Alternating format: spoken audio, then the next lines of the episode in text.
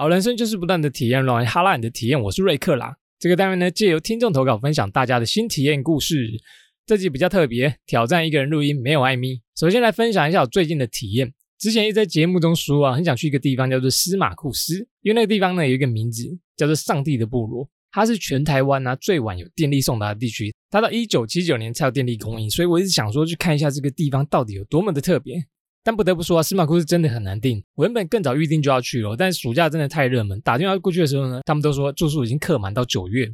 所以呢，我们就订到旁边另外一座山叫镇西堡。哎，虽然说是在旁边，但镇西堡啊，开车到司马库斯也是要开一个半小时。他要从镇西堡下山，再上山，然后到司马库斯。好，那其中镇西堡呢一个地方，我觉得蛮特别的景点叫做长老教会。这个长老教会呢是一个教堂，它是泰雅族人啊用那个秀兰溪的石头跟大理石堆积而成的。你可以想象哦，那时候他们的路真的没有现在这么好，然后他们把石头从溪流中搬到海拔一千七百公尺，然后去盖那个教堂，很厉害。然后镇西堡这个地方它也有神木群，不过我们后来呢，因为当天上山时间已经太晚了，所以只走了一小段，我们就回程。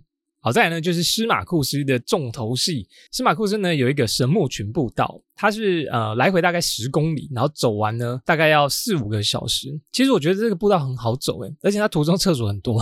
然后这个神木群啊，主要呢它里面有九棵神木，当中呢最大的一棵叫做压牙神木，它的树龄大概两千五百年左右，然后树围有二十点五公尺。它在台湾的神木排行榜啊是排第四名。压牙呢就是母亲的意思。然后我站在那个树下的感觉啊，就觉得人类好渺小，跟那个大树相比啊，不管是你的体型啊，或者是那个时间啊，它的年纪，都觉得哇，大自然真的是很厉害。觉得我们应该对大自然保持着一个敬畏的心态。也有一个感想，觉得你看人类能活到一百年已经很厉害，那个大树有两千五百年，所以在这么有限的时间里面，我觉得好像可以多去做自己喜欢做的事情。多把时间呢投入在你想做、你喜欢做、你做了会开心的事情上面。虽然不一定每件事情都会如意啊，但是可以多往这个方向试看看。至少我目前是想这样做的。好啦，以上就是我的体验啊。如果大家呢有去司马库斯的话呢，可以多去附近走走。然后它最有名的其实是它的樱花季，就是每到樱花季节绽放的时候呢。他那边就是非常热闹，大家可以在那个时间去看看，不过也非常难订啊。有听众呢在 IG 上面还 po 了那个照片给我们看，真的是很漂亮，它的樱花开得很茂密，推荐大家可以去走走啦。好了，以上就是我的体验啦，来看一下这次有哪些投稿吧。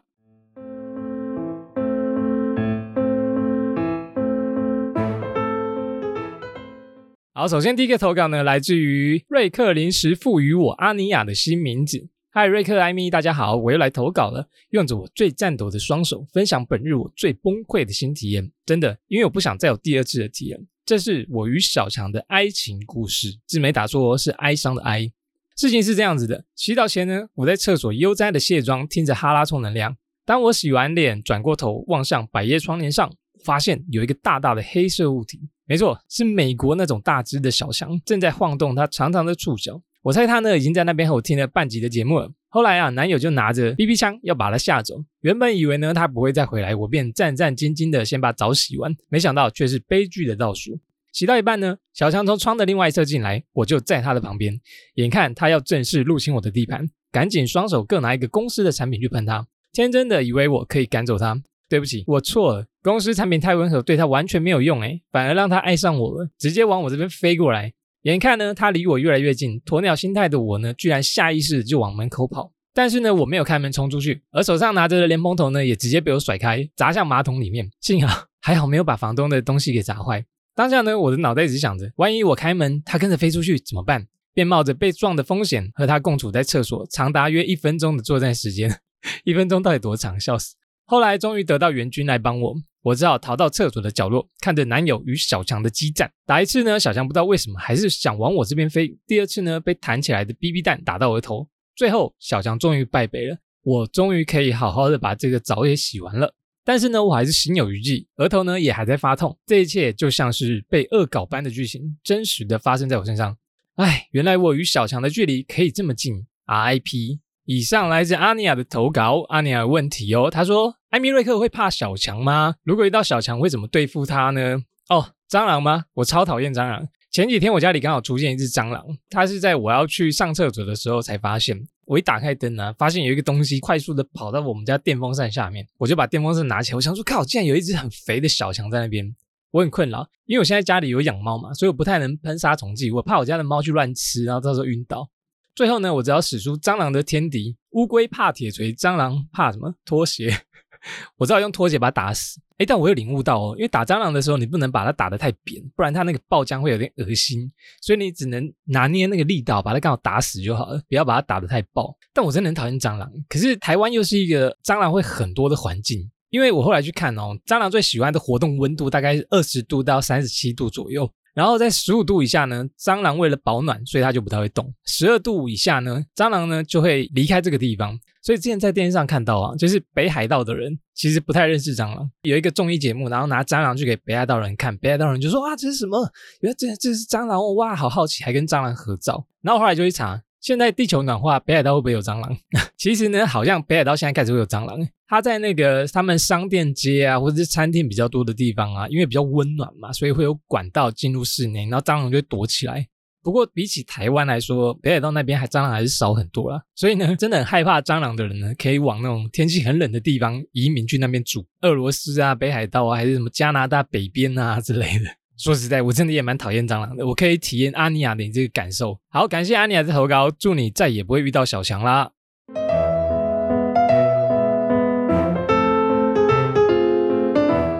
好，下面一个新投稿呢，来自于 Rayan Chen。Ryan Chen 说啊，某天我回家的时候，发现我的背包呢放在学校。那我去学校以后呢，诶，发现也不在那里，所以我又赶快跑回家。最后啊，找了很久，发现原来我的背包一直在我的背上面。喂。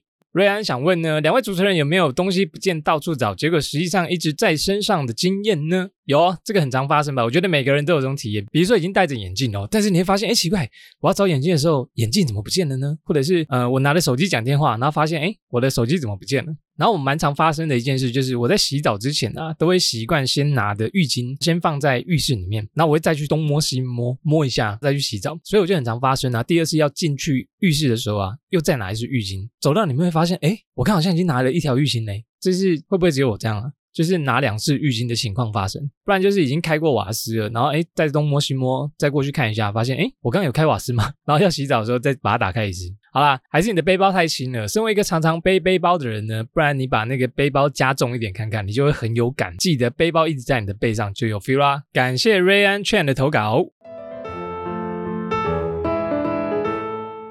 好，下面一个体验投稿呢，来自于天气晴。天气晴说啊，第一次割痔疮，因为这个问题呢，已经困扰我十几年了，真的是很羞于启齿的毛病哎。因为我不想看医生，不想看医生呢，是因为不想给人家看屁屁，所以呢，一发作啊，我就是自己买药来擦，那撑着撑着呢，也就过了。最近这次发作呢，是因为吃了大餐之后的副作用，在惊天动地的噼里啪啦之后，它就掉出来啦，而且再也回不去了。接下来的三天呢，就是我痛不欲生的开端，不论是走路啊、坐下，它都如影随形的，时时刻刻的刷存在感。上大号的时候呢，更是无法言喻的痛。终于，我忍不住挂了专门的外科医生和他见面之后啊，开门见山的问说：“哎，两天后就来动手术，如何啊？再做下去就要等下下周我才有空哦。而且直接诊断我是第四期的痔疮，无法存微创，要切除动刀缝合。我不加考虑就直接约了后天的开刀房。疫情期间呢，进医院开刀非常麻烦，不是医生有空就可以哦，还要等病床确定有了之后呢，当天还要 PCR，而且 PCR 阴性报告之后呢，你才能入院。”所以呢，当天我就和队友等阴性报告出来，已经是晚上七点多了。那隔天下午呢，一点的刀，我踩的呢是半身麻醉，也就是呢，他们在处理我下半身的时候，我是有意识，但是我下半身是没有感觉的。那两位医师呢，一人一边开始讨论我的屁屁。当下我就觉得，天哪，那我还不如全身麻醉好了。我实在没有想要了解这么多。整个手术的过程呢，很快，不到一个小时呢，我就推出了恢复室。如果说疼痛啊有一到十分的差别，那这是第四集的全割除疼痛，我觉得应该有七八集。在麻醉全退之后啊，我是彻底感受到了痛到不由自主的抖动，完全不想上大号，只能靠止痛药来止痛。今天呢是术后的第十一天，好险已经好很多了。但如果再有得选，我一定会早点处理它，千万不要拖到第四集。而且这个经验啊，我绝对不想再体验第二次了。然后天机晴问说，很多人说十女九痔。真的旁边的人都有这个困扰，对吗？还是只是不好意思说？请主持人呢让我知道我不寂寞。如果痔疮的困扰呢，会选择长痛还是短痛呢？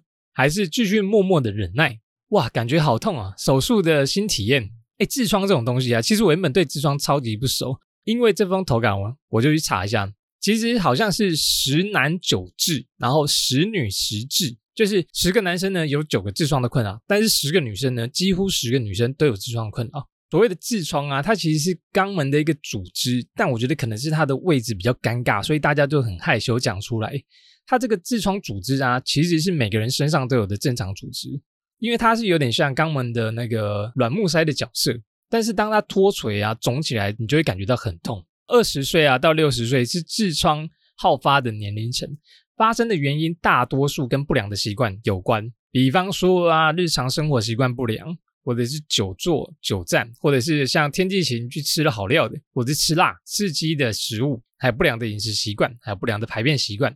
哎，然后女性啊，刚刚讲到十女十痔嘛。女性呢，因为生理型的关系，加上荷尔蒙变化，容易便秘、腹泻，还有怀孕、生产的一大堆因素，会造成腹部压力比较高，所以呢，女生会比男生更容易发生痔疮。那有痔疮之后呢，也会更加严重。那我个人呢，对痔疮其实是不太熟，但我知道我身边呢，其实有一些朋友都已经去割过痔疮了，就是有去手术过痔疮，他们都有保险，然后去手术的时候呢，还可以休息加领保险金。如果我有痔疮的话，我会选择短痛，因为听你这样讲的话，感觉那个真的是痛不欲生。如果我的痔疮很严重的话，我觉得我会我会选择短痛，哎，赶快把它处理掉，因为我觉得就是赶快处理掉，我可以过得更开心，至少我可以痛快的上厕所。继续忍耐的话，我会觉得真的是长痛，还不如一刀让我个痛快。好了，感谢天气晴的投稿，让我更认识痔疮，祝福你身体健康，不要再被痔疮给困扰啦。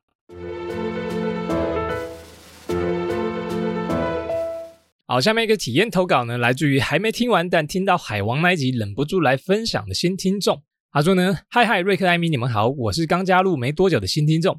本来想呢等全部听完之后再来分享投稿，殊不知呢听到 EP 九十二关于新时代流行语那一集，就决定来分享遇到海王的经历。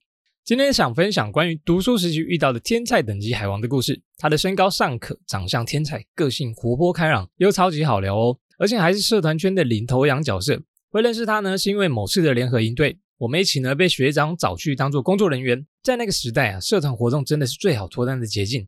一开始呢，认识也没有想太多，就单纯觉得呢，对方真的是可以讲干话，那也可以谈心事。在那个没有网络吃到饱的年代，我们会聊 Skype 到天亮，而且还是在对方非单身的情况下哦。一开始啊，就真的当做是兄弟。虽然当时呢，身边所有人都觉得我们已经在一起了，但一开始就一笑置之。有一个印象超深刻的事情是。当时某天的下午啊，趁没有课，到他的租屋处吹冷气聊天。然后我就看他打开电脑，登录 FB、Line 还有 Skype 之后呢，他的视窗啊是咚咚咚咚跳出来那种，从来没有间断过。哦。印象中呢，艾米说当年的他即时通也是这样，大概就是那种情况了。羡慕。很厉害的呢是当时的他可以在有女朋友的同时呢，学姐学妹的讯息从来没有断过，他的鱼池里永远不缺鱼。可惜呢，当年自己是当局者迷。海王最厉害的啊，就是会让你以为你是他身边少数听得懂他说什么的好朋友，不管是兄弟姐妹都可以，会产生那种你好像是唯一的错觉，真的会让人着迷。再后来呢，我就冲了一波，跟他短暂在一起一阵子，之后呢受不了转变身份被忽略的我，就果断和他断联系了。后来几年过去了，在他当兵时呢，因为他说想收到手写信，我们又开始恢复了有一搭没一搭的联系，甚至呢在各自的工作领域中度过了各自的人生体验。这几年啊，我们变成了很好的朋友哦，无话不谈，而且会讲电话。在对方迷惘时呢，找不到方向的时候呢，会互相给对方明灯的那一种。有聊到当年过往的时候呢，我都会直接呛他：“你就是海王呐，不要否认。”当年呢，我们戏称这种超会放线跟钓鱼的人叫做高手或者是玩咖。多年以后呢，看了韩剧《无法抗拒的他》之后，才意识到，哇，原来海王是可以形容这种人诶，是那种又帅又暖又体贴的海王。如果每个海王啊都跟宋江一样帅的话，那必定晕船的。啊。以上呢就是我遇到海王的分享，觉得海王跟渣男是两回事诶。真正的海王呢是在你离开他之后还会让你念念不忘，甚至感谢他的那一种哦。好，他有问题哦，他说想问两位，同为男性呢，这种会在若有事无之间让你有错觉的习惯到底是什么心态呢？还有男女之间到底有没有纯友谊呢？若有事无，这就是暧昧吧？暧昧这种心态，如果双方都有好感的话，在年轻的时候啊，要踩刹车很不容易。因为你根本经验很少，所以一旦有那种双方互相好感，让你产生那种甜蜜蜜的感觉，你可能就容易一头栽进去了。但这个经验呢，可能随着年纪之后呢，你会慢慢识破这些手法，也不一定每个人都识破，就是你你会有更多的经验呢，去判断这件事情。不过我觉得很难呢，要是我个人存在那种暧昧的关系，我可能也会也会被冲昏头。好，然后男女之间到底有没有纯友谊呢？我在网络上找有分派哦，分成两派，一派呢是相信男女之间有纯友谊的，只要不是对方的理想型，就是比如说男生可能不是女生的理想型，女生呢可能觉得哎男生就不是我的菜，就当朋友这样，没有过门槛的话呢，就会是纯友谊，或者呢是纯友谊的情况是因为对彼此太熟了，就像你们后来一样，就是已经认识了十年。或认识了好几年，对方呢可能很漂亮，但是你就是没办法动心，因为太熟了就没有那个想法。好，那另外一派呢不相信纯友谊，因为呢他们觉得男女之间纯友谊是因为呢其中一方肯定会有好感，纯友谊呢都是建立在其中一人呢有点好感的情况下才会走这么近，或者是呢被暗恋的人才会觉得那个是纯友谊，那另外一个人呢可能是喜欢对方的。还有呢不相信纯友谊的人会觉得说，哎，相处久了呢日久总会生情的。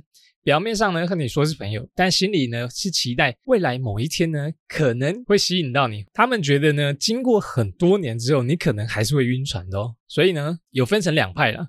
然后我去查了一下，男女之间真的有纯友谊吗？好，有一个心理学家说啊，其实呢，长期的男女纯友谊啊相当困难，主要呢是因为男生呢觉得尽管名义上是朋友，但是还是会把对方当成异性。很难不当成是恋爱对象，同时呢，也有一些几率渴望发生性关系。所以呢，尽管是彼此朋友关系，那男生呢会觉得，哎，搞不好有机会上床的意图哦。但女人呢，则不是这样，女人偏向呢不认性别，一视同仁的与人亲密交流。然后那个心理学家就说啊，女生呢其实是秉持的也想结交男性友人的想法呢，在交朋友，但是男生做不到哦，因为他们呢会将异性朋友视为恋爱对象或者是有好感的对象，期待未来有某一天发生密切关系。所以呢，这个心理学家呢觉得男女之间呢很难有纯友谊。一旦男生呢把女生当成看作异性朋友，存在的纯友谊呢就是微乎其微啦。好，以上是这个心理学家的看法。那我说一下自己看法，我觉得是有纯友谊的，但是纯友谊都存在着互相有好感的情况下，不论是外表或者是言行举止，就是你要对这个人有好感，这段友谊才有办法成立。那你很讨厌他的长相，你很讨厌他的行为举止，你想跟他当朋友，本来就是不可能的。有些人可能好感建立在外表看得顺眼，或者有些人声音好听，或者是有些人呃行为举止可爱，一切建立在好感之上。那我身边有真的有好朋友纯友谊的例子。所以啦，看人啦，我觉得就像网络上讲的，分成两派了。纯友谊的人也有，不纯友谊的人呢也有。好啦，感谢这位新听众的投稿，祝福你呢不会再遇到海王啦，谈恋爱都可以顺顺利利哦。好，节目最后呢要来公布一下重磅新体验，就是我要离开哈拉充能量了，因为我跟艾米呢常吵架。好了，开玩笑的。哈拉充能量呢前几天也刚好两周年，那我们的下载收听数呢已经快一千万了，应该说已经一千万了吧？这集播出之后。这两年呢，我们花了蛮多时间在经营，不管是经营社群或者是录音讨论事情上面，都算是蛮用心的啦。然后两年之内啊，也讲了好多的东西，从我的工作、生活或者是感情，几乎能分享的都分享的差不多了。再加上现在疫情下的生活能，逐渐正常，大家可以去吃饭或者是去出游。那接下来我想去好好体验一下生活，去充充电。我打算呢去体验更多的事情，然后跟好久不见的朋友可能吃吃饭啊，一起出去走走啊，多体验这个世界，才有更多的东西可以跟大家分享。所以呢，哈拉充能量呢，接下来就由艾咪跟新伙伴继续录第二季下去，跟大家一起哈拉。那我呢也有个新计划，就是我很喜欢哈拉你的体验这个单元，所以呢之后我会开个频道，接下来要仔细听哦。这个频道的名称呢我也想好了，这个频道名称呢叫做体验随身听，声是声音的声哦。透过声音的方式呢，记录下来让大家收听，如何取得还不错吧？大家可以透过收听 Podcast 的平台呢，搜寻这个节目，那来帮我订阅之中。以后呢，我就会出现在这个频道，继续录像哈拉你的体验一样，但是我就是一个人，那不定期更新。所以呢，如果想让我勤劳点更新的话呢，欢迎大家多多投稿体验。我感到有点压力呢，我就会更新的很勤劳。然后这个单元呢，我也希望更用心的在这个单元，不管是我在节目上会分享我的体验跟大家的体验，我希望我也会创一个 IG，那大家也可以在 IG 上面找我。那这个 IG 的账号呢，会叫做 Hello 瑞克啦，H E L L O R I C K L A，都是小写。我想要透过 IG 跟这个体验随身听呢，分享我跟大家的生活体验故事。不管是你在收听，或者是你跟你的朋友生活上有新体验的话呢，都可以分享到这个平台上面给我。希望可以成为呢听大家故事的平台，也可以分享故事。可能有人分享的体验呢是我做过的，那有人分享体验呢是我还没做过的，我会把它列入我想要做的清单。好啦，所以我要先离开哈拉充能量啦。好，最后呢，大家别忘了搜寻我的新频道体验随身听，然后来收听之后的新体验投稿呢，都会在那个频道里面，还有我的 IG Hello 瑞克啦，我会分享我个人生活，比如说吃的啊、玩的啊，或看到的新体验。好啦，以上就这样啦，请大家继续支持哈拉充能量跟体验随身听喽，谢谢大家喽，拜拜。